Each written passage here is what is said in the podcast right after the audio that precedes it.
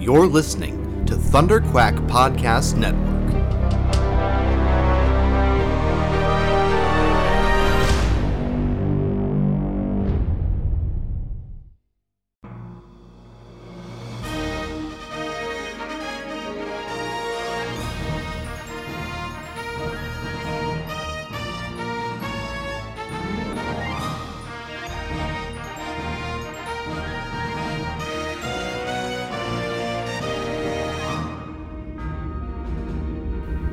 So you think you've got what it takes to join the Alliance? Can you say the same thing when you're pitted against the Emperor's legions of stormtroopers, led by his Sith enforcer Darth Vader? Mind you, this is the Empire that wiped out the Jedi Order and took over the Republic in a near perfect coup. The course you will take is a dangerous one, and we are vastly outnumbered. We need beings of courage, intelligence, and strength of will. Commanders Michael Cohen and Matthew Cranky are waiting to debrief you. As veterans of the Clone Wars, they are some of the best. They even survived the Jedi Purge. You are fighting for freedom and hope now. So go on, get moving. Oh, and Rookie, welcome to the Rebellion.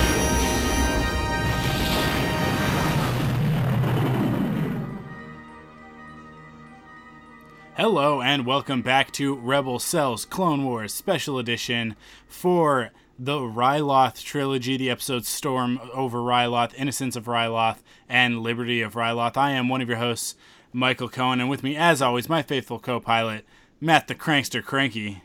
Hey, what's up, Mike and Clone Wars and Star Wars fans? Good to be back. Uh, our penultimate episode. Our of penultimate the- episode of our season one Clone Wars Special Edition. Uh, Yeah, hey, trilogy, man. Uh, I tell you what. Um, I know we're gonna get into a second, but uh, yeah, I mean, a solid, solid trilogy. Um, Yeah. And like I said, we'll get into it. I guess. I guess I'll wait because uh, there's a lot to talk about. We got three episodes to get through, Mike. yeah, we but- do have some news to talk about news. first. Hit the news. We'll hit the news real quick. Let's do it. Yeah. Uh, well, uh, you guys know, uh, hopefully from listening to the last episode, our special report, that the Clone Wars is back, uh, and we'll be watching 12 new episodes of Clone Wars sometime in 2019 uh, on the new Disney streaming app, whatever they end up calling that. Uh, we've got a little bit of information about what arcs it's going to be, and there's some stuff to in- infer. Um, just a couple updates from what the conversation that we had on the last episode on our special report. Um, the the Siege of Mandalore is almost certainly in there.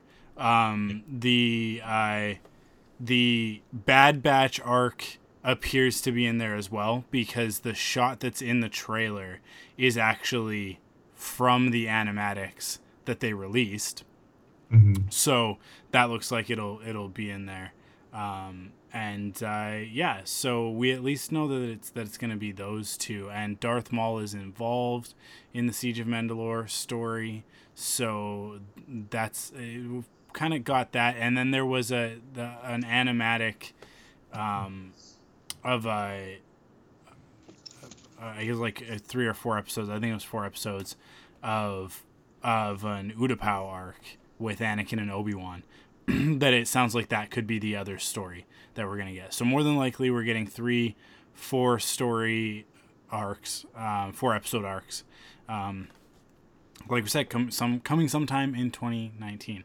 Uh, And if it is in fact the Ma- Siege of Mandalore, that'll that'll sync up with Episode Three uh, and Order 66 and tell that story. So some of which is in um, the Ahsoka novel. So uh, yeah, stuff to look forward to. Some cool, some cool stuff.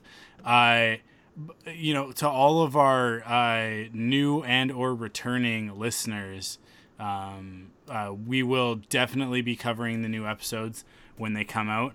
Uh, between now and then, I think we'll probably get the full season of Star Wars Resistance season one. Um, So stay tuned for that. But uh, you can always go back, listen to all of the old episodes of uh, Frontlines, as well as uh, all of season one of our Clone Wars Special Edition coverage as well. So um, yeah, and and I I've had a lot of fun doing this, and I know Matt has as well. So we're definitely going to continue with Clone Wars Special Edition into the future um, as a regular part of of Rebel Cells. Uh, so yeah, I mean, like I'm I'm I'm really excited to to revisit season one. Uh, sorry, sorry, season two and season three, and uh, on and on. So, um, yeah. but but we I I know for a fact we've got a lot of new listeners because our most recent episode, the the Clone Wars saved episode, has probably about double the downloads of a mm. regular episode for us. So, uh, yeah, welcome to everybody new. Uh, tell a friend, share the podcast, and uh, let the, let people know. And and email us, email us, and, and tweet at us, and all that stuff. Uh, we'd love to hear from you guys.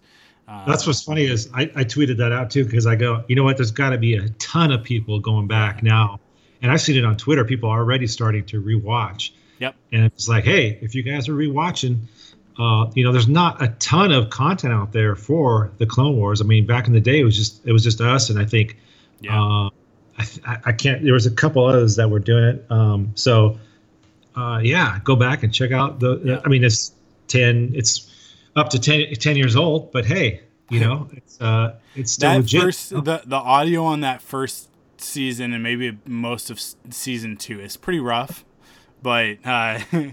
but I don't know. It's probably worth worth a listen. Uh, there's not really anything I can do about it. There, I just had crummy microphones back then, but yeah, uh, yeah, I yeah, some might say still crummy microphones, but uh, I think getting there. Right. Yeah, getting there. Um, yeah, so I uh, welcome to everybody new, uh, and uh, thanks to everybody who's stuck around with us since day one. Um, cool. Uh, some other news coming out of Comic Con: Master and Apprentice, a novel yeah. featuring Obi Wan Kenobi and Qui Gon Jinn, is set to come out. I think sometime next year, and uh, it's a story that takes place sometime before the Phantom Menace, featuring mm-hmm. Obi Wan and Qui Gon and uh, Jonah Marie from uh, the Wookie Gunner and uh, uh, uh, Rebels Chat and and, and Star Scavengers, all of the great podcasts that she does. she tweeted that could could Satine possibly appear?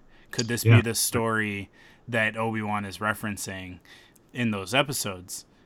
And uh, now, if that's not the story, I'm gonna be super bummed. yeah. Because uh, I want that story. I want that story real bad. Um, yeah. So yeah, uh, I'm really excited about that. I it, I tweeted out when this announcement was made. Uh, it took us almost 20 years to get this novel, but uh, but here it comes. Uh, so I'm really excited. I'm really really excited about Master yeah, and no. Apprentice. Anything with Obi Wan and and oh geez, especially Qui Gon and yeah. the time and, and and when we got those episodes in the Clone Wars with Satine and and you kind of piece together like whoa, yeah. you know eh, this is Obi Wan. You know, all of us thought the the uh, epitome of a Jedi and the yeah. and the fallings of the teachings, and then to find out some of the stuff. It, it's just like whoa what is going on there what is the backstory to that so yeah, uh, like you wait. This is it, man. That'd be fantastic. Yeah. So I'm looking forward to that. Um, and then there's also a Queen's Shadow, uh, a book called Queen's Shadow, which is um, featuring Padme, and uh, it it kind of focuses on her in her transition from the Queen of Naboo to the Senator of Naboo, and mm. what that entails. Um, so that's that's interesting, and I'm definitely intrigued by that, and I'll wait to hear a little bit more before I jump into it. Um, I did just pick up Thrawn Alliances because uh, oh, okay. I'm very because that's that it's Clone Wars connected. So mm-hmm. I feel that uh, uh, it it I, it kind of bridges the gap between Clone Wars and Rebels, right? Um, right? By having Thrawn and Anakin together during the Clone Wars, and then again um, after the uh, the after the rise of Vader. So, um, yeah, I haven't started it yet, but I'm really excited. I got a couple other books that I got to finish first, but I'm excited to check that out. Um, but that's out that that's out this week. So, Um, oh, wow. if people are interested in Thrawn Alliances, they should go pick it up. I picked up the audiobook, of course. Is that the one? Um, that's the one with Anakin on the cover, right? With with it, uh, yeah, the the the Comic Con exclusive right. version of okay. it has Anakin and Thrawn on the cover, and it's Thrawn from Clone Wars era. Um, and it's Anakin from Clone Wars era, and it's a really cool cover because it's Anakin, but it's Hayden Christensen in the season one Clone Wars outfit, um, mm-hmm. which is always fun when they do those photorealistic versions. it does look really um, cool. Yeah. yeah. Uh, and then uh, last but not least, I can't go move on without talking about this. Uh, Black the Black Series uh, action figures from Hasbro are finally adding Ezra and Chopper, which means that the only character that'll be left from the Ghost Crew is Zeb. Zeb, um, right? And yeah. I'm sure that we'll get him eventually, but I I, I think they're kind of leaving the most challenging one for last. It's, it's going to be hard for them to figure out those legs and everything, but and balancing that figure. But um, but yeah, Ezra and Chopper really excited. These figures look great. I have uh, yeah. the uh, the rest of the Ghost Crew that they've released so far. Um, Satine, uh, sorry, uh, Sabine from season two, uh, Kanan from season one, Hera from season one, and Ahsoka from Star Wars Rebels. So I have all four of those so mm-hmm. far. Um, and uh, I don't. They haven't done Rex, right? No, they haven't done Rex from Rebels yet in in Black Series. Um, but uh, I hope they do. Yeah. That would be a great figure this to get to. But this Rex fig uh, or Rex, this um, Ezra figure is uh, yeah. kind of like the, the the younger version. He has the long hair. Yeah, yeah, uh, he's the season one version, season one right. slash two. Uh, got the lightsaber with the uh, blaster. Yeah. Um, cool. So yeah, it's uh, yeah, the color scheme on it looks really good.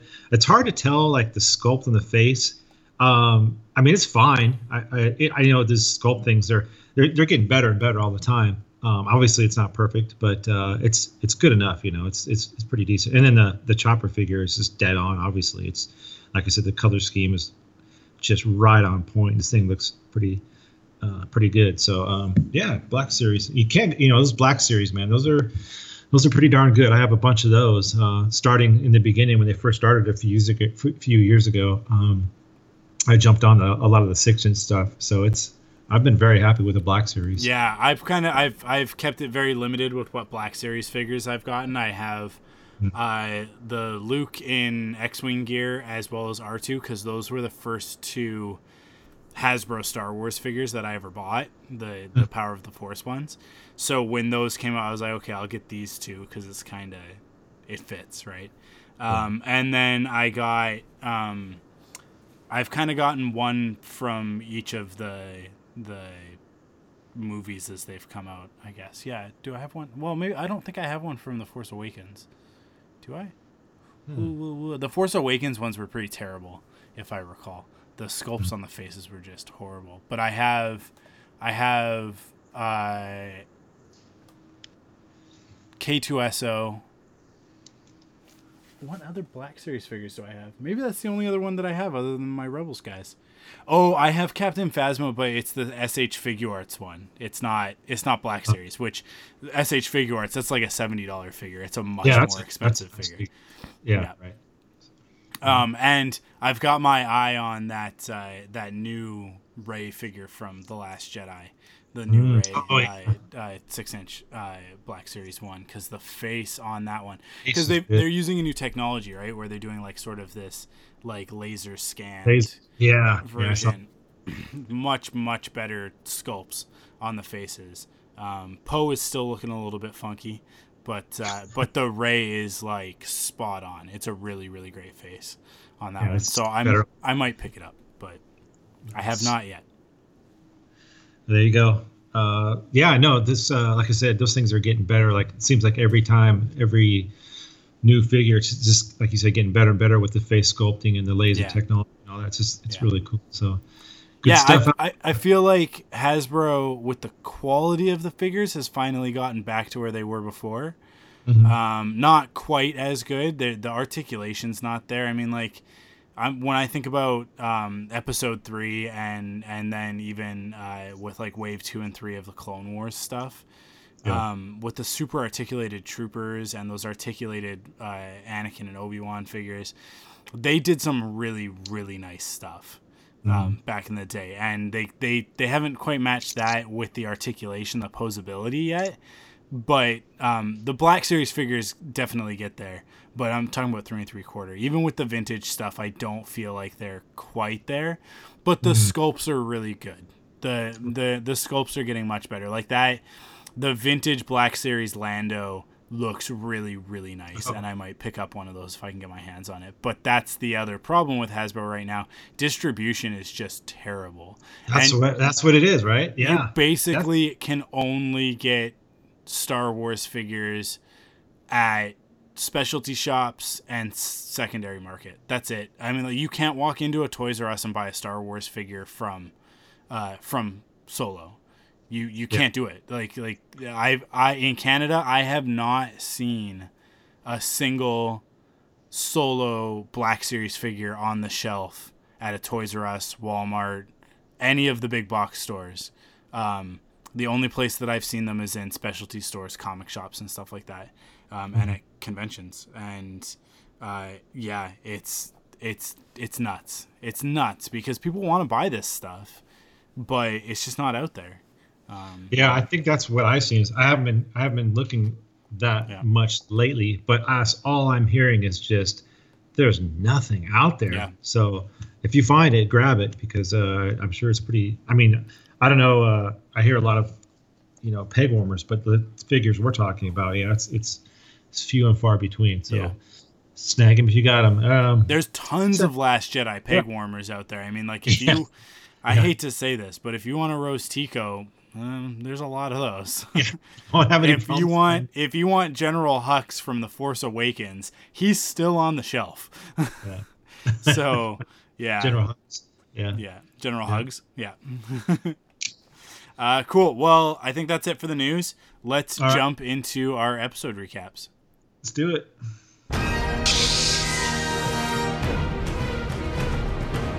It's time for the Rebel Cells Clone Wars Special Edition recap. Is it civilized? Uh, that depends on your definition of civilized. I'm enjoying this far too much.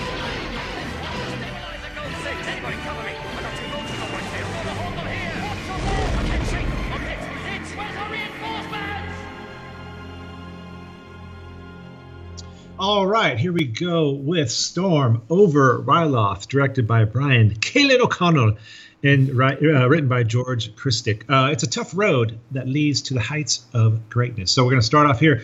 Ryloth, a Republic ally and home to the Twi'leks, is in desperate need of aid and supplies.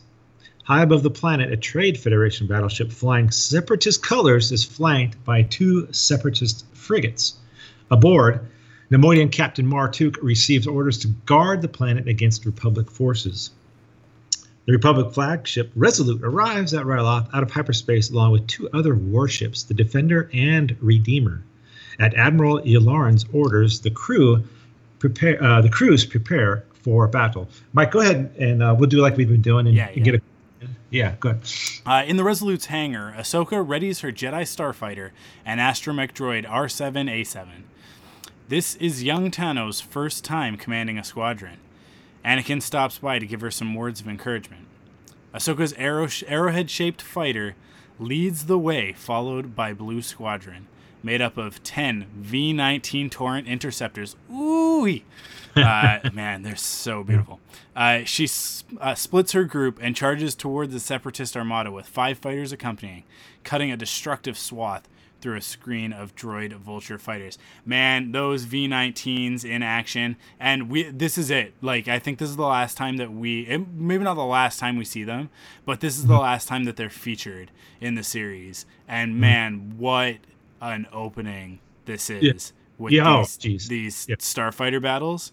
Um, yeah. and uh, we'll get into it in a second, but there's some reflections here. There's some uh, there's some rhyming schemes yeah, I saw your Twitter. I saw your Twitter post, yeah. and I was like, yeah, yeah, absolutely. Um, yeah. So we start off, like you said, Mike. Um, it, it, this and this trilogy really plays out pretty well because you got this yeah. beginning of storm, which is this air battle, and then we in the middle we'll go to the land, and then uh, it kind of ends up on the in the capital. But but for this beginning here, um, you know, Wat Tambor, he's taken over Ryloth. Um, again, more occupations throughout this first season by the Separatists. They're going after these planets. Um, and there's and this one is even bigger because they got a first of all they got a blockade around it, um, and it's up it's going to be up to Anakin and Ahsoka to kind of make the way for Obi Wan mm. to his ground assault. Uh, but this is like a full on, full on defensive against uh, the Separatists. I mean, probably I, a it's the biggest one so far, I believe, in, yeah. this, in this, short series. Um, Admiral Yularen is there. Uh, it's Ahsoka's first time. She gets to lead a squadron. So, um, you know, this is big. This is kind of a big time stuff. And in Shadow of Malevolence, um, Ahsoka was disappointed that she didn't get to fly, you know, the Y wings. But boom, here we are. You know, it's we're at this point now where she she's got to like lead. It's it's almost it's crazy to think such a relatively new Padawan is you know here you go. You know, you got yeah. your thing, and this is where we are at this point in the war. So uh, a lot of stuff going on. A big, big opening for um, uh, for Storm over out there. And Mar Tuuk, I'll, I'll, just say this real quick, and we'll continue here. He calls out Skywalker by yeah. name, so it's like you know Skywalker's legend uh, is starting to grow, and and and, and they know this name now, so it's kind of cool. Uh, speaking of Mar Tuuk, he brings a surprise to the fight, though. An additional four Separatist frigates emerge from hyperspace to join the battle, quickly overwhelming Ahsoka's squadron. Yularen orders Ahsoka to return the flagship, but she stubbornly refuses, determined to make a run on the battleship. Anakin also tries to order Ahsoka to turn back. Outnumbered and losing fighters fast, Ahsoka finally obeys Anakin's call to pull back. Before Ahsoka's squadron can return to the Resolute to help protect it, the warship's bridge is slammed by a vulture droid that slips past the screen of anti-fighter uh, fire. Anakin and Yularen die for cover, but the admiral is wounded in the blast. Anakin orders a retreat. So it says here, like we, you know, here's Ahsoka. She wants, and, and, and you can't. This is this is where where it's going to go. She gets her first time to do this, and she wants to mm. succeed. See, she's been trained by Anakin. She she kind of has his mannerisms, and she just has this hard time pulling back, and she hasn't learned that yet. You know, sometimes it's it's better just to fall back and fight again another day. She doesn't want to do that, and um, even Yularen says, "Did you train her not to follow orders?" Uh, so I thought that was kind of a funny line coming from him. But yeah, uh, you know, this is kind of what we expect from Ahsoka, right? She's Anakin's Padawan, Mike, and uh, yeah. you know, she's she's ready to go, right? Yeah, uh, and and the the the cockiness, the brashness, uh, it it it doesn't work out so well for her, and it's very reminiscent of a story some uh, you know uh, uh, let's see uh, 50 60 years later uh, with poe dameron it this episode mirrors the last jedi in yeah, a really. remarkable way yeah. remarkable to the point where i don't think that this is a coincidence uh, yeah, that not only is is Ahsoka given command and uh, sort of botches that command by not following orders and ends up causing um, quite a bit of destruction. I mean, one of the the we'll we'll read in a second. Uh, one of the the cruisers is destroyed, just straight up destroyed. One of them is very badly damaged, and the bridge on one of them is completely wiped out. So and in the process, Admiral Yularen is is pretty badly injured.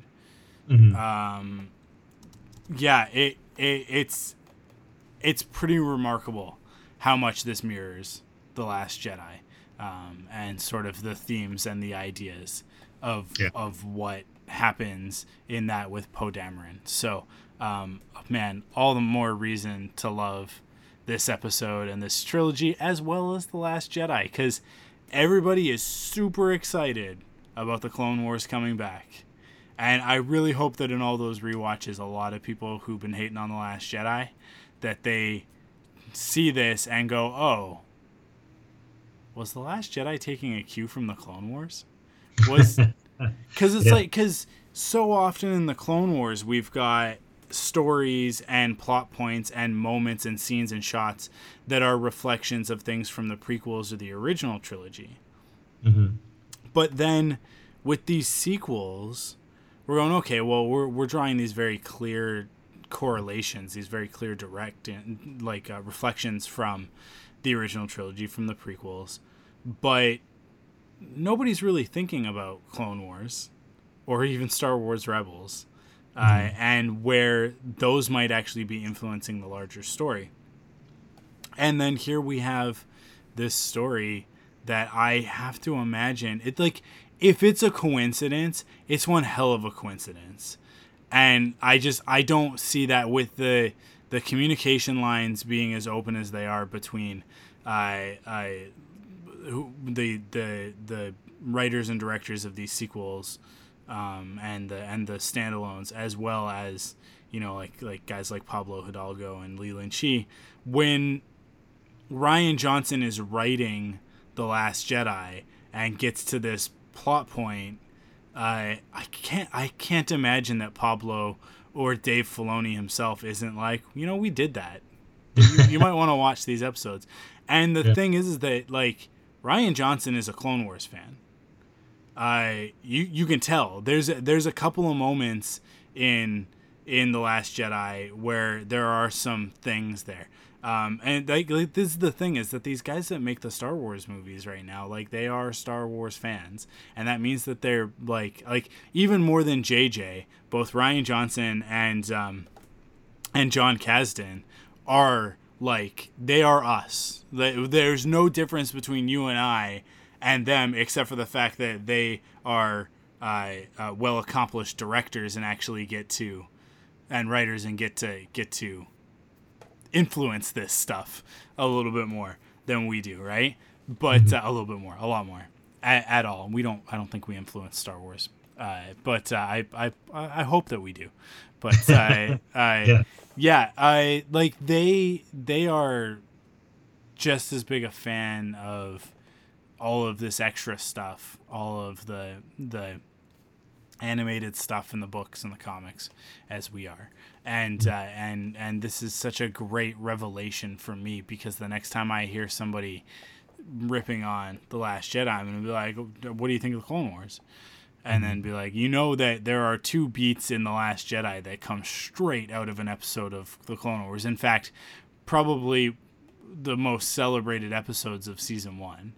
I I and for good reason. I mean, like this is like you were mentioning it before. This is really the first full campaign that we get to see in in Clone Wars. It's not a battle. It's not the aftermath of a fight. Uh, it's not an individual storyline about a specific character or them, you know, uh, reacting to a separatist uh, onslaught or super weapon. This one is the Republic, and they have a plan, and there's there are three tiers to this uh, this campaign. One with Anakin and Ahsoka, one with Obi Wan and his his crew, and then one with Mace Windu and Cham Syndulla. And um, so for this is the first time that we get to see that in full effect. And as we go throughout the Clone Wars, we're gonna get a lot more of that stuff.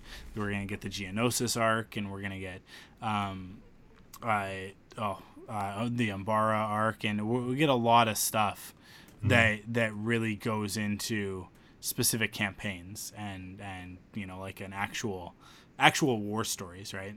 And uh, but this is the first one to do it, and and it does it so well with these three aspects of the battle. Um, and it it creates such a great feeling of Star Wars, but it's almost it's like um, it's like when you go to a fancy restaurant and they have the deconstructed whatever on uh-huh. there. Like here's a, this is a deconstructed hamburger, and it's like everything's kind of in separate pieces. that this trilogy is a deconstructed Star Wars climax, right? So like this is the end of Return of the Jedi split into three Oh, yeah. episodes. So you've got the first episode is the space battle, the second episode is the ground assault, and the third episode is the character focused one, Mm-hmm. right? I think there's a lot of character focus in the ground assault episode as well, but but I'm just thinking like the sort of personal story of Mm-hmm. of Mace Windu and Cham Syndulla. Um, and it it does such a great job of that. Um, but uh, yeah, I'm kind of getting ahead of myself a little bit. We'll Yeah. jump back into jump back into this specific episode. The Redeemer destroyed. The remaining Republic cruisers limp away from Ryloth. Ahsoka races back to the Resolute's hangar. Only two of her squadron's original 10 fighters remain. This might be why we don't see very many V 19s. Uh, the Resolute and Defender jump to lightspeed. Inside the Resolute's hangar, Anakin reprimands Ahsoka for her failure at following orders. She sits dejectedly, taking responsibility for the failure. Anakin tries to console her that it was a trap. So this is the difference between the Poe Dameron story and the Ahsoka story. Poe sticks to his guns, and you know what? I this is the thing. I defend Poe because ultimately he did make the right call. Had they jumped when Leia ordered it, uh, they would have come out of hyperspace. A few minutes later, the the first order would have caught up to them with the dreadnought, and Yeah. that dreadnought would have been primed, and it would have fired on the Raddus, and everybody would have been dead. That would have been the end of it. because No they already more- had a track. They already knew how to track him. So Exactly. yeah, it, So- have made a difference. Yeah. Poe may have disobeyed orders. Okay, he may have cost a lot of lives in that assault, but when he says we're only going to get one shot at this, and then I feel he sort of trusts his gut that they have to see this through. Um, I think that he made the right call. With Ahsoka, it's very different. I think that Ahsoka didn't listen to, and th- there's a very big difference between uh, a 30 year old, 30 something year old man uh, who's been commanding for a long time and Ahsoka Tano Yeah, and her and- first command. Uh, Yeah. Right. Yeah. Th- There's a very big difference there, but there's also a lot of similarities in the in in what they choose to do, but how they handle it, um, and maybe the motivations of why they do it are are different. So I don't know. I I I maintain that although Poe was disobeying a direct order, I think that Leia was Leia was reacting out of um, out of grief. I personally think, and, and I think that the book kind of goes into this a little bit, um, the the novelization of the Last Jedi. Um, but this is definitely my reading of that. Han died within a day. Like like we're not not a lot of time has passed. Um, They've had time to evacuate. That's it, right? Um, and so she's still grieving for Han's death. And here's Poe, who she keeps around for some weird reason. Uh, despite the fact that he's cocky, he's disobedient, doesn't follow orders, uh, thinks with his cockpit, all sorts of things. um, and man, how similar is Poe Dameron to Han in Solo? and to the really like to the core of Han Solo's character, right? So I honestly think that that she's reacting to that and she kind of I don't want to say she overreacts because he does disobey. And I I fully believe that had Kylo Ren not launched the subsequent attack that they would have had that spat, she would have demoted him, he would have walked away, thought about it, come back to her and said, "You're right." And she would have been like, "No. Well, yes, I am right. But you were also right. We Yeah. were only going to get one chance at that dreadnought.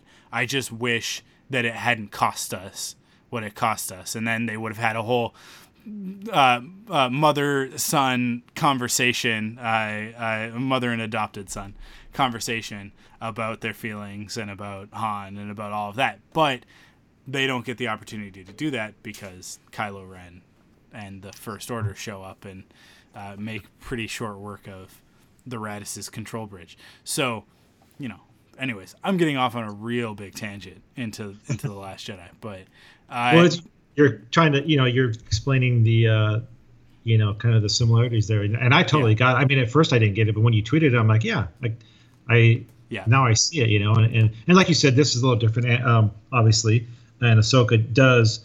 Ahsoka takes it to heart immediately, and Yeah, yeah. even to the degree that as Anakin is sort of giving her what for, he sees her reaction and he starts to pull back a bit, and then he starts going, "Well, look, okay, you made a mistake, but it was a trap. You couldn't have none none of the intelligence." uh, indicated that this was going to happen, right? Like you had a plan, you carried out the plan, but you need to be better at listening to those around you that are wiser, and and uh, uh, you know falling back when we give the heads up to fall back, and then her her response of like, well, you're not very good at following orders, uh, you know, like you've done the same sort of thing. To which like Anakin's reply, and this is I think what makes Anakin such a great teacher, better teacher than Luke, is that he's learned from his own mistakes and he goes, That's exactly why I'm the guy to tell you that what you did was wrong. Because I've been where you've been. Right? Like I've been where you are right now. I've walked in your shoes. I know what you're feeling. I know what you're going through.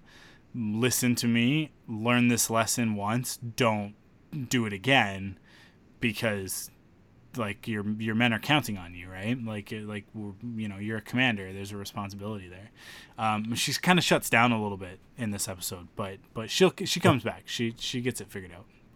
I, yeah, I wrote the same thing down. I just wrote that, you know, like you said, you just said it that she kind of calls him out for the same thing, and he's like, "Yeah, well, slow down." So yeah, definitely noticed that as well. Uh, in the Resolute's medical bay, Ahsoka sits with an unconscious Admiral Yularen. Ahsoka apologizes for her failure, and is called away by Captain Rex, who tells her Skywalker is looking for her. In the hangar bay, Anakin tells Ahsoka they must proceed with their attack against the blockade. Ahsoka, now shaken, doesn't believe it's possible. Anakin has an idea. If they can't smash through the blockade, what if he alone pilots the Defender into the lead battleship, taking out the enemy commander? Anakin will transfer to the Defender with R2D2 and leave Ahsoka in charge of the Resolute. So I thought it was kind of a cool little moment there. Um, you know, she's she sees uh Yularen, he's knocked out, he's unconscious. She kind of apologizes to him, and then he turns out he was kind of awake the whole time. He's just kind of you can see his eyes open, and um, I don't I don't know why they kind of don't follow up on what what that was about. Maybe he's just like I'm not sure why they did that, but I noticed it, so I kind of wrote it down as a note. But another thing I noticed too, in between these, is um, Mar Tuuk. He calls Anakin an unconventional Jedi after reading his record, so he knows that, that Anakin's gonna come back just from from this the the amount of intelligence that they have gained on him. So I thought that was a, a a good thing too. Go ahead, Michael. We'll continue. yeah, uh, the still smoldering Defender emerges from hyperspace over Ryloth. Anakin Skywalker hails Captain Mar Tuuk. He offers to surrender himself and the crew of his vessel in exchange for safe passage of food and medical supplies to the people of Ryloth. On the Resolute, Ahsoka details the battle plan. She intends to tilt the Resolute's superstructure away from the frigates, using it as a screen to launch fighters. That would then outflank the remaining Separatist ships. The navigation officer is doubtful, but Ahsoka stands her ground. These are her orders, and Anakin is counting on her. Admiral Yularen returns to the bridge and backs her up. So I think that this is kind of the payoff to that moment. I think I think when when Yularen's on the, the table and and uh, Ahsoka's talking to him, I think that yeah he's he's awake for the whole thing, but he I think he just kind of gives her a moment. I think like he kind of wakes up as she's talking, and uh, and realizes like oh she's working something out, and you know he kind of just lets her because Yularen's a good teacher too, um, Oh, and for sure. uh, yeah so I think I think that he kind of gives her that opportunity to to get get it off of her chest, um, and then knowing where her headspace is at, he he backs her up in this moment. So yeah, I, I, I liked that. I liked the way that they kind of uh, implied that without actually saying it, and then when he comes in and backs her up, it's that's a good moment to me. Oh, definitely, yeah. And and the strategy she comes up with um, is angling, you know, like angling the Resolute so its bottom is facing uh, at the ships, at the Yeah. separatist ships to protect the bridge, and apparently, and I had to look this up. Um, it's called the Marg or Marge or Marg Sable maneuver. It's from Legends, uh, famously used by uh, Grand Admiral Thrawn uh, in in, um, in the Thrawn series. Uh, so Oh, interesting. So that's legends. That's legends. But uh, there's actually a name for this maneuver, and um, obviously this thing works uh, to a T. Uh, the Resolute emerges from hyperspace, and Anakin guns the engines of the Defender. Captain Mar Tuuk orders all cannons to fire on the incoming ship. Anakin leaves the bridge with R2D2 and boards an escape pod, launching free of the doomed cruiser. The Defender pierces the center, uh, center sphere of the battleship. Anakin watches the enormous explosion engulf both vessels from the safety of his escape pod. The Resolute slides into position, angling its hull so its belly faces the enemy. Its dorsal hangar doors open, launching a fountain of Y-wing bombers led by Ahsoka Tano. They attack, uh, they attack the remaining Separatist frigates, breaking the blockade over Ryloth. Uh, go ahead and finish it up, Mike. Yeah. Uh, three Republic troop transports emerge from hyperspace. Obi Wan Kenobi and Mace Windu have arrived to land on the planet's surface. Meanwhile, Ahsoka orders Rex to dispatch an attack an attack shuttle to pick up Anakin's escape pod. So uh, yeah, they managed to do it, and I love it. Obi Wan's uh, uh, entrance, and he's like, uh, "Great job, Padawan Tano. You you did it." Uh, one question: Why is Anakin in an escape pod? and uh, yeah, yeah, it's too good. It's too good. It's such a great yeah. Obi Wan moment at the end of the episode there. Definitely. Uh, and, and at the end here, Mar Tuuk his last scene. He's uh, fleeing the, the bridge of the command ship. So, yeah. Assuming he's going into an escape pod, um, and he's he's bugging out. But uh, yeah, so the first part, Mike, the first part of this liberation is complete. They yep. have destroyed the blockade, and now we run into Innocents of Ryloth, directed by Justin Ridge, uh, written by Randy Stradley, Henry Gilroy, and Scott Murphy. So. Um, Kenobi, he orders, uh, has his orders. He is to lead his troops aboard Republic gunships and take the city of Nabat as a landing zone. The trio of Republic transports makes planetfall over Ryloth. Aboard their lead gunship, Kenobi and Clone Commander Cody brief their troopers. They are to take Nabat intact and to minimize damage. Blasters and droid poppers only, no heavy weapons. On the world's surface, the battle droids have erected a command center in the city of Nabat Commander TX 20, a tactical droid, reports to Wat Tambor that his proton anti aircraft cannons are ready, protected from enemy uh, reprisal strikes by a living shield of captive Twi'leks shackled in the city's central courtyard. So Anakin and Ahsoka, Mike, they did their job. It's up to Obi Wan uh, and, and Cody and the rest of them to kind of do their job. The Separatists have a plan to use the prisoners' uh, villages living shields. We just heard that. And uh, the tactical droid commanding the gun uh, emplacement is holding a, the townspeople prisoner in the square where the guns are located, so the Republic forces can't bombard from orbit, and that's why you get Obi Wan and what he's saying here is, hey, listen, he reminds the clones we we have to do this minimal impact on their home, yeah. and and we can't use you know conventional stuff. We have to kind of we kind of do like he says, you know, droid poppers only, no heavy weapons. So that's uh, that's what's going on at the beginning here. Uh, any any thoughts? You want to continue? No, yeah, I'll continue. I'll continue to this. This is this is a pretty classic episode, very well known, well regarded episode. Um, but uh, we'll we'll get into that in a little bit.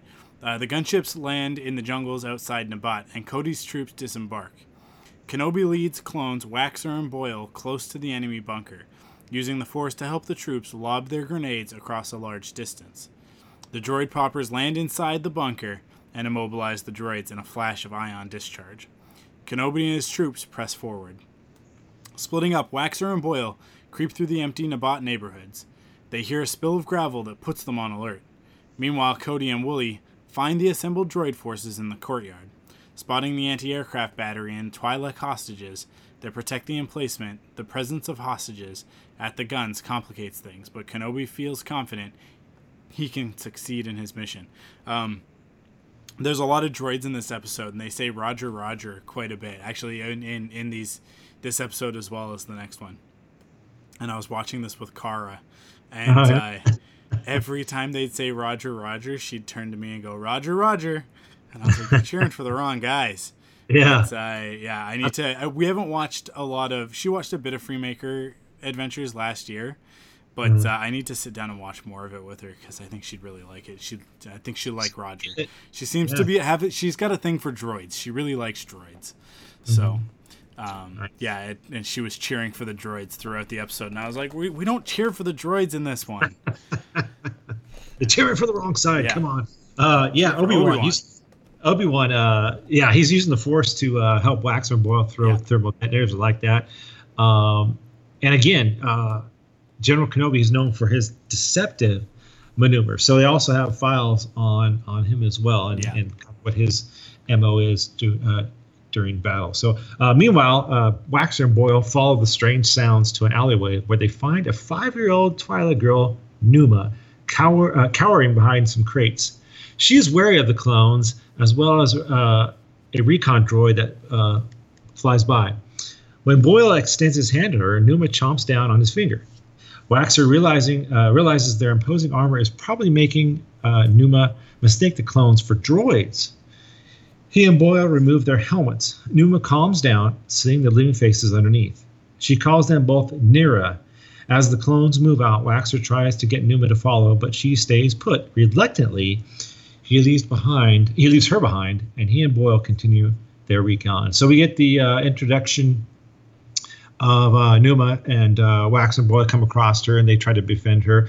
Uh, I think Waxer more than Boil, um, or maybe it's the other way around. Waxer's shaved head. I can't One of remember which one's which. You know what I mean? Yeah, one of them is, um, I believe it's Waxer that kind of takes a, a, um, Yeah. you know, a liking to her, and Boil's just like, ah, you know, we got to do our job.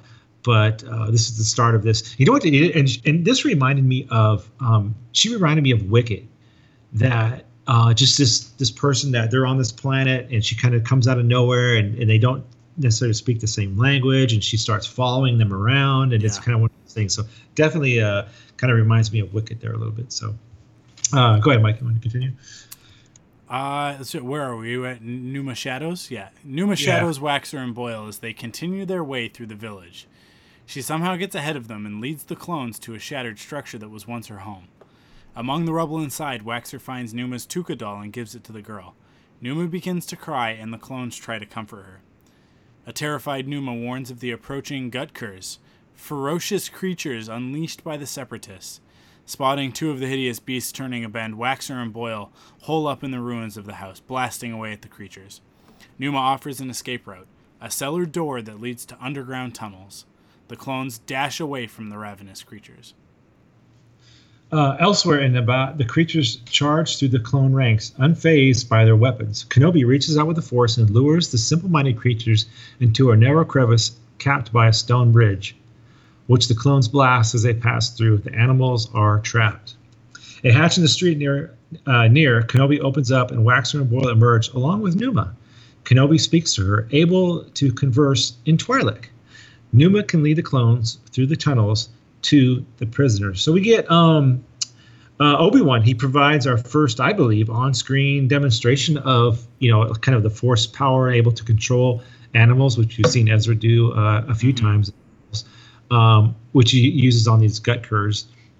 Um, but as far as I, and he lures lures them into that trap. So as far as I know, that's the first time we've seen uh, anybody use that kind of kind of force power. So again, cool new force powers that we get to see. So, uh, uh, want to want to keep going? Yeah, sure. Uh, Okay. Kenobi splits his forces, sending Cody and some of his troopers to act as a diversion. Kenobi, Waxer, and Boil take to the catacombs under the city. The three surface in the courtyard where they find the cannon emplacements and prisoners. Cody's forces attack the droid forces with, while Kenobi cuts the prisoners' bonds with his lightsaber. The prisoners freed, Obi-Wan redirects his attention to destroying the five cannon emplacements. With the help of Waxer and Boil, Kenobi successfully takes out four of the cannons.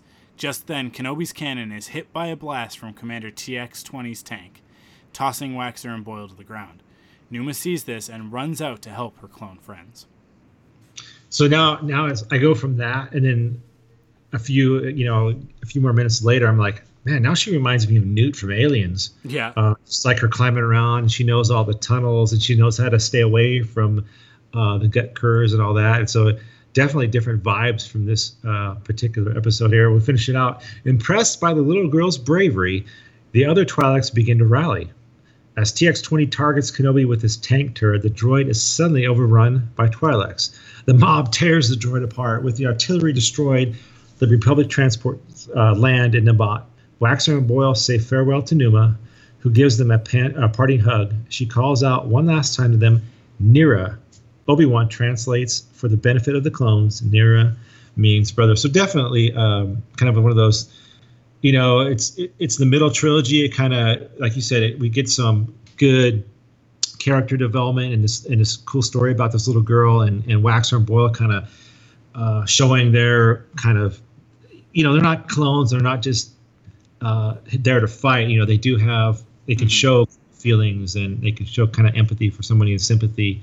And like I said earlier, you know, Waxer really wants to help this this girl. So I, I kind of like that that that vibe that they got from this episode. And yeah. and of course, and with Nira means brother. So now uh, they've gained like friends for life. So it's um uh, really pretty neat episode with with Obi Wan kind of leading this charge here, Mike. Um, so we finish it up here. Uh, oh, sorry. Any any comments with that before we head on? No, no. I just think I this it's such a great episode. It's it's really well done. Um, the story of Numa is is a really um, interesting one, and I think has a lot of um, a lot of contemporary sort of uh, uh, uh, analogous elements to it um, mm-hmm. with with a lot of the conflicts that happen today. So, yeah, uh, yeah. in in our world, and I think that that's one of the interesting things about the Clone Wars is that Star Wars is often on this grand epic scale, um, but it's a, ultimately about personal stories. But the personal stories that we focus on are so often the these heroes, right? Mm-hmm. And so we don't really see the conflict and its effect on the individual person. Um, and this episode is one of the ones that really gets into it. And the moment when they're in her home, um, and it's all bombed out, and the roof is collapsed, and all of this stuff, and and uh, uh, uh, they give her the the Tooka doll, and she starts crying. Oh yeah, yeah. It I you can't help but think of some of the stuff that's going on right now with with uh, like Syria and and the refugees there and what's going on in in that part of the world like Syria uh, in in in the Middle East like in uh, and and uh, you know like northern Africa and stuff like that with with some of those countries like Iran and Iraq Afghanistan. Um, it's it's it's very similar. And one of the things that you have to look at and go like like sort of you know what's the cost of this war? We had an episode earlier this season with uh, Defenders of Peace that really focused on the idea that as long as you fight the war, you can't really call yourself a peacekeeper. And the Jedi refer to mm-hmm. themselves as peacekeepers. But this conflict, and we're going to talk about this a lot in, the, in, in, this next episode in in uh, Liberty on, uh, on Ryloth. Um, this conflict is causing anguish on both sides, and the Republic is not necessarily innocent in mm. all of this. They are engaging in conflict and they're putting innocent lives in danger as well. And I just think that that's a really interesting parallel to be drawing. I think it's a really interesting um, analogy to be creating within this space opera setting. Um, it makes it very accessible, and I hope that it gets some people thinking about, you know, I, uh, conflicts in the real world and how we look at them. Um, mm-hmm.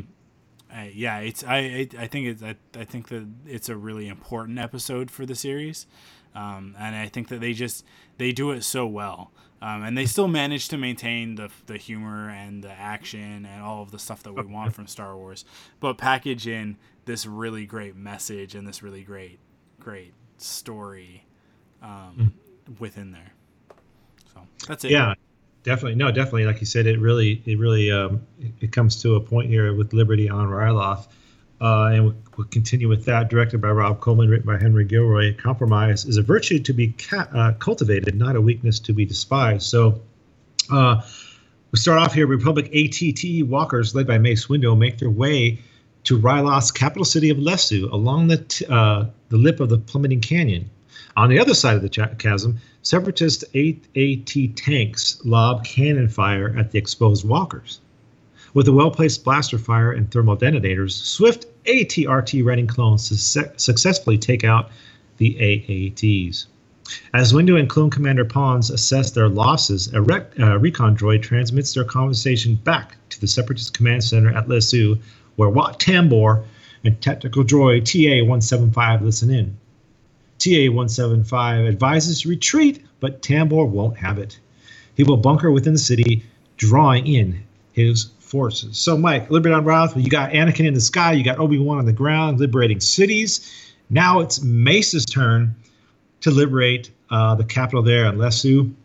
Uh, and we, and it, we jump right into the action in this one. Battle is on full force. Mace is in his own uh, form. He uses the force to push off a vehicle. Uh, and you know what? I've never been like a huge Mace Windu fan, but I tell you what, in in this episode, uh, I really liked. I really liked it. I mean, um, geez, at the very beginning we get we get the Shatterpoint tap, right? I mean, that's uh, yeah. what he does in that window. Am I am I getting that right? Shatterpoint. Yep. Yeah. Shatterpoint.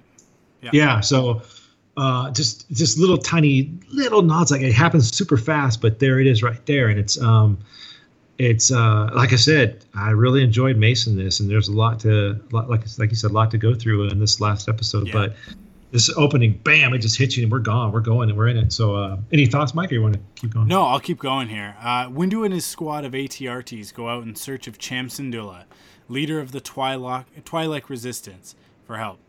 Uh, coming upon the blasted remains of battle droids, victims of a freedom fighter attack, Mace and clones Razor and Stack are surprised by Syndulla and his resistance fighter, who hold the trio at gunpoint. Syndulla has his fighters lead Mace, Stack, and Razor to their hideout, an underground lair hidden beneath the wreckage of a separatist landing craft. Syndulla accuses the Republic of failing to send aid to Ryloth during the separatist invasion, his people were forced to surrender and were rounded up for extermination by droid forces. So we get a little bit of this is what I'm saying the the the, the conflict sort of coming from all sides, and yeah. uh, this is our first uh, instance of uh, a, a resistance cell within the Star Wars galaxy. Mm-hmm. And uh, as we know, Cham Syndulla will eventually be leading uh, this resistance cell against the Empire, and uh, and there's there's a few moments later in the episode where he kind of he kind of brings that idea up, um, and yeah. it's cool knowing that he shows up in Star Wars Rebels, where this goes. Yeah.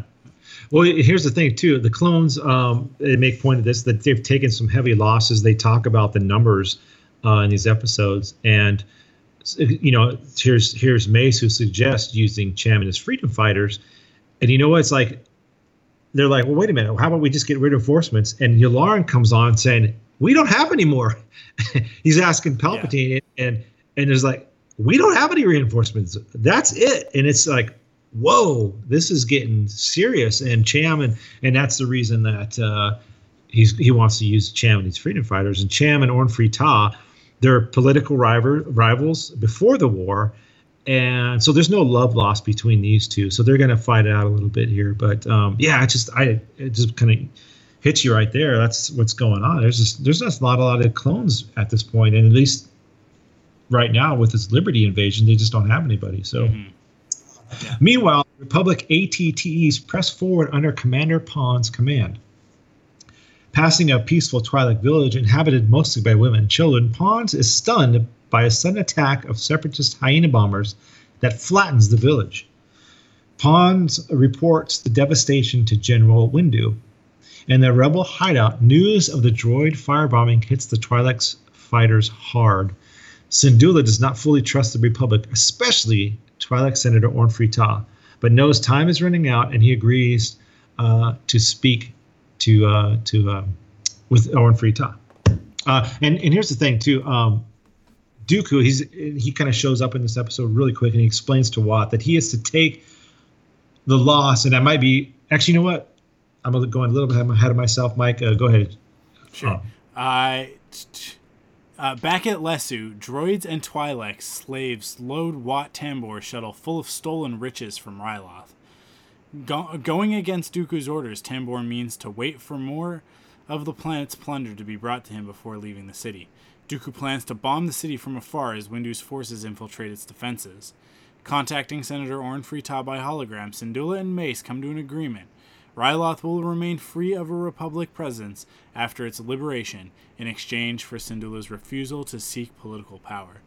With the deal now in place, Syndulla agrees to join Mace Windu against the Separatists. So that's that conversation I was talking about where uh, uh, uh, Cham says to, to Mace, How long before I'll be fighting you? And yeah. that's the interesting piece here is that, you know, obviously the Republic never leaves Ryloth and eventually subjugates them just as as much as the the droids were. Right. Uh, yeah, that was. Them.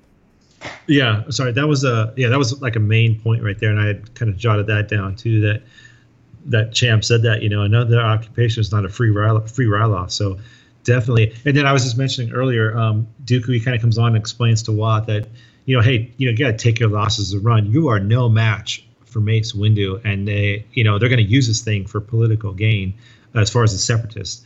Um, Tambor he has the villages of unarmed Twi'leks bombed on, on, on Dooku's orders, so mm-hmm. tending to show the galaxy the cost of a Republic victory. So if they're not going to win this war or win this particular skirmish here, they're going to use that as a political uh, political gain for the uh, the separatists. So um, yeah, it's it's it just gets a little crazy here. The Twi'lek freedom fighters, mounted on swift and nimble blurrgs, have merged with Mace's me- uh, mechanized clone forces. Lessu is protected by steep canyons on all sides. A plasma bridge, which can be deactivated within the city, is the only means of entering. Getting control of the bridge is key. Separatist tanks haul treasure up the winding road to the city. Mace, Stack, and Razor sneak up on the second of the two transports. Mace takes out uh, takes out an escort and cuts his way into the transport with his lightsaber. The battle droids activate the plasma bridge as the two transports make their way across the chasm. When droids scan an anomaly aboard the second transport, the hatch opens and Mace and his troops charge. The battle droids begin powering down the bridge. Mace uses the Force to carry Stack and Razor safely to the other side, but he's caught in the middle. The bridge dissipates and the transport falls into the canyon. In a superhuman feat of agility, Mace bounds off their plummeting hulls and uses the Force to leap atop a nearby staff, using it to propel himself onto the city side of the crevice. Uh, great, great action sequence.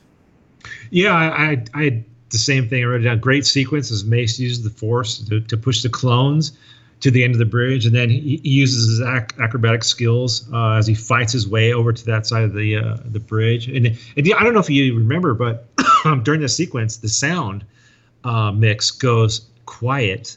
Mm. Um, it's almost like a it's almost like some dream state kind of thing. It was almost like slow motiony. But uh, if you if you go back and watch it, you'll notice in that one particular scene, it just kind of the, the sound mix goes really super quiet and just mm-hmm. kind of just showcase, uh, I believe, showcase uh, Mace and what he was able to do. Like I said, he just kind of I've never been a huge Mace fan, but man, he killed it in this uh, particular episode here. Uh, battle droids spill out of the citadel. Mace holds them off while Stack and Razor run inside to reactivate the bridge. Cham orders the charge, and Republican Twi'lek soldiers race across the battlefield to the city, trusting the bridge will appear in time. Stack and Razor blast their way into the bridge control room and turn the bridge back on just as Cham and Ponds' charging forces arrive, allowing them to enter the city. Uh, sorry, I'll continue here. Uh, TA 175 no longer waits for Tambor and leaves aboard his shuttle without him. The droid reports Tambor's failure to Dooku, who orders the hyena bombers to destroy Lessu immediately. Mace cuts his way into the courtyard and holds Wat Tambor captive at lightsaber point. Rather than surrender, Wat Tambor resolves to perish in the incoming bombardment. Anakin Skywalker and Ahsoka Tano suddenly arrive in their starfighters and destroy the approaching hyena droids. Uh, I'll finish it out here. Cham arrives in the courtyard with his forces and demands Wat Tambor's unconditional surrender. With no options, the separatist leader concedes and Ryloth is free. So, Mike, uh, like I said in the beginning here, this is, uh, I don't not exactly say this, but um, you know, this is like a cinematic trilogy for me. I think you mentioned it a little bit. It plays out that way, mm-hmm. um, plays out like a movie, and it's showcasing like, and you said this, it showcases Anakin, Obi Wan, Ahsoka, Mace. You know, these are this is big time stuff. The way and the way this thing was animated, it was kind of it gave me that just that cinematic feel. Uh, you know, had the celebration at the end. Um, and and obviously this was meant to be the end of this first season. It certainly plays that way. I know we get um, our episode next week, which was supposed to, which is actually a season two episode that they they kind of teases with in the beginning, which was a kind of a cool way to introduce a new character. Yeah. But but yeah, no, uh, this trilogy, wow. I mean, this one really wowed. I think um, again, just the way it was animated and some of the shots they use, it, it just felt like you were watching uh, watching a movie. So and, and showcasing our big heroes and uh, just just a really solid, uh, really solid trilogy, especially in this first season where they're still trying to figure things out. But man, they certainly nailed it uh, with this with this uh, trilogy. So, um, any uh, final thoughts? No, I mean, I yeah, I think that uh, like I said earlier, this is this is our first real look at at a full campaign in the Clone Wars from start to finish, and. Yeah and I think that they do a really great job in this one of of pulling that off. Um, yeah, I, I I enjoyed rewatching these episodes more than I thought I was going to, and I think I got way more out of them this time than any one. other time that I've watched them before, especially that first episode. Mm-hmm. And f- finding those parallels to uh, yeah. to the Last Jedi. But just the whole thing, like I, I really felt like um, like these ones of everything in season one, I think that these three episodes have aged the best. Um, of what we watched so far. I'm really excited to watch Hostage Crisis next week um, because it is such a great. I remember it as being such a great episode, um, and I, and obviously the hopefully it holds up. Bane. Yeah, so hopefully it holds up. But these episodes did more than hold up. They actually exceeded my memory of them um, yeah. and and were a lot better than I even recalled. And I, and it's not like I thought that they were bad or had memories of them being bad. I was just kind of like, oh, cool, yeah, we get to the Ryloth trilogy. It's the end of season one. It season one ends with a because these were meant to be the season finale, and then they decided to add Hostage Crisis, which was actually the fourth episode of season two. Um, right, right. Just to yeah. kind of tie it back into the movie and and bring it all kind of full circle and within season one and and on a slightly different note. Mm-hmm. Um, and it really shows in the next episode with the with the animation quality and such. But um, but this storytelling in these three episodes, I think, is is some of the the best examples of of Clone Wars writing. And I think, like as I have been saying in the last few episodes, it's really like sort of in the latter half of season one where they start to realize what Clone Wars is. They mm-hmm. start to to really figure out how to write these characters and and how to write these Star Wars stories and how to break down the original like the the concepts and sort of pacing of the the films into episodic content. And this mm. episode, these three episodes, they do such a great job of that. Um, yeah, so yeah, I, I really really like them. Well, you mentioned the, the writing too, and, and you have to give props to Henry Gilroy and, and Randy Stradley, uh, Scott Murphy, um, in the beginning with uh, George Krstic. I mean, here's the thing too, like it's a trilogy. They play together, and you have what four different writers uh, working on on a trilogy. So, man, I mean, just the cohesion there uh, really really works. So, huge props to those guys for um, writing some some some great stuff and a, and a really good finale or what was intended to be the finale of the of the first season. So, mm-hmm. uh, yeah, but, that, but we got one more uh, episode twenty two uh, next week, Mike, and the introduction of one of my favorite characters in uh, in the Star Wars universe, and um, talking hostage crisis next yeah. week. Uh, uh, to free crime lords of the Hutt, bounty hunters seize control of the Senate building and take hostages, completely unaware at first, that Jedi Knight Anakin Skywalker is still inside. So we're going to wrap up our uh, season one special edition with Hostage Crisis next week. Looking forward to that. Can't wait to get back into some Cad Bane. It's been a while since I've seen him.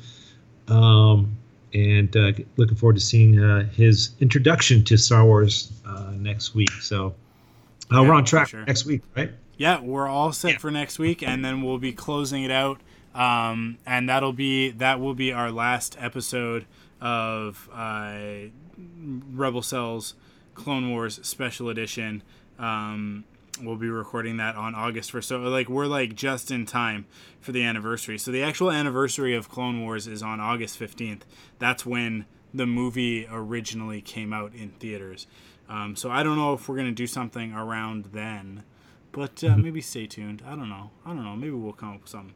But I'm looking forward to a couple of weeks off. Uh, Sure, yeah, I- I- Going straight through. yeah, we've been going straight through, but it's been it's been a lot of fun. I've had a lot of fun revisiting these episodes. Um, but yeah, uh, that's it for this one. Thank you guys for listening. As always, you can stay up to date with all the latest Star Wars animation news by heading to Rebels, re, sorry, RebelCells.com. I have not been able to get that at all the last few episodes. I yeah, go to RebelCells.com. That's cell with one L. Uh, and uh, you can also follow us on Facebook, facebook.com slash Rebels Podcast, and on Twitter at Rebels Podcast. You can follow me on Twitter. I'm at ArkWulf, A R K W U L F. And Matt is at the Crankster. That's Crankster with a K. Uh, Of course, you guys know we're part of the Thunderquack Podcast Network. Head to thunderquack.com to check out all the other great podcasts in the network. And if you want to support us, you can do that two ways. First, by heading to store.thunderquack.com, pick up some merch, whether it's a t shirt or a coffee mug or whatever you feel like. Uh, a lot of people supporting us over there lately, uh, which is great to see. Um, you know what? If you buy merch, do me a favor, send us a picture. Tweet Yeah, it, really. And That'd be cool. and yeah, and hit us up like uh, tweet at Rebels Podcast, tweet at ThunderQuackNet, um, and let us let like show us what you bought and uh, and it getting used because uh, I would love to see that. Um, and uh, the other way to support us is over on Patreon, patreon.com slash thunderquack. It's a monthly uh, subscription. Uh, patrons pledge their support, and uh, for their monthly pledge, they get some cool rewards like the exclusive Thunderquack podcast, which uh, Matt, myself, and Paul are going to be recording. Uh, I don't know if we're going to be recording it this week or, but we're recording. We're recording soon an exclusive Cobra Kai spoiler cast. We're gonna get deep and delicious into some uh, YouTube red uh, Cobra Kai, um, uh, the sequel series to the Karate Kid films, um, which I really enjoyed watching on YouTube. Um, and we're so that's a that's just a sample of what of what we do on the exclusive Thunderquack podcast. You can also get access to our Facebook group as well as uh, early access to things like irregularly scheduled. Um, at higher levels, you get MP3 versions of our YouTube spoiler casts and other content. Um, so yeah, lots of really great stuff over there. Lots of exclusive stuff for uh, for our hardcore fans and supporters. We appreciate everybody who does pledge their support over at patreon.com slash thunderquack. We couldn't do it without you guys. But that's it for this week's episode, and we'll be back next week for the episode Hostage Crisis. See you guys next week.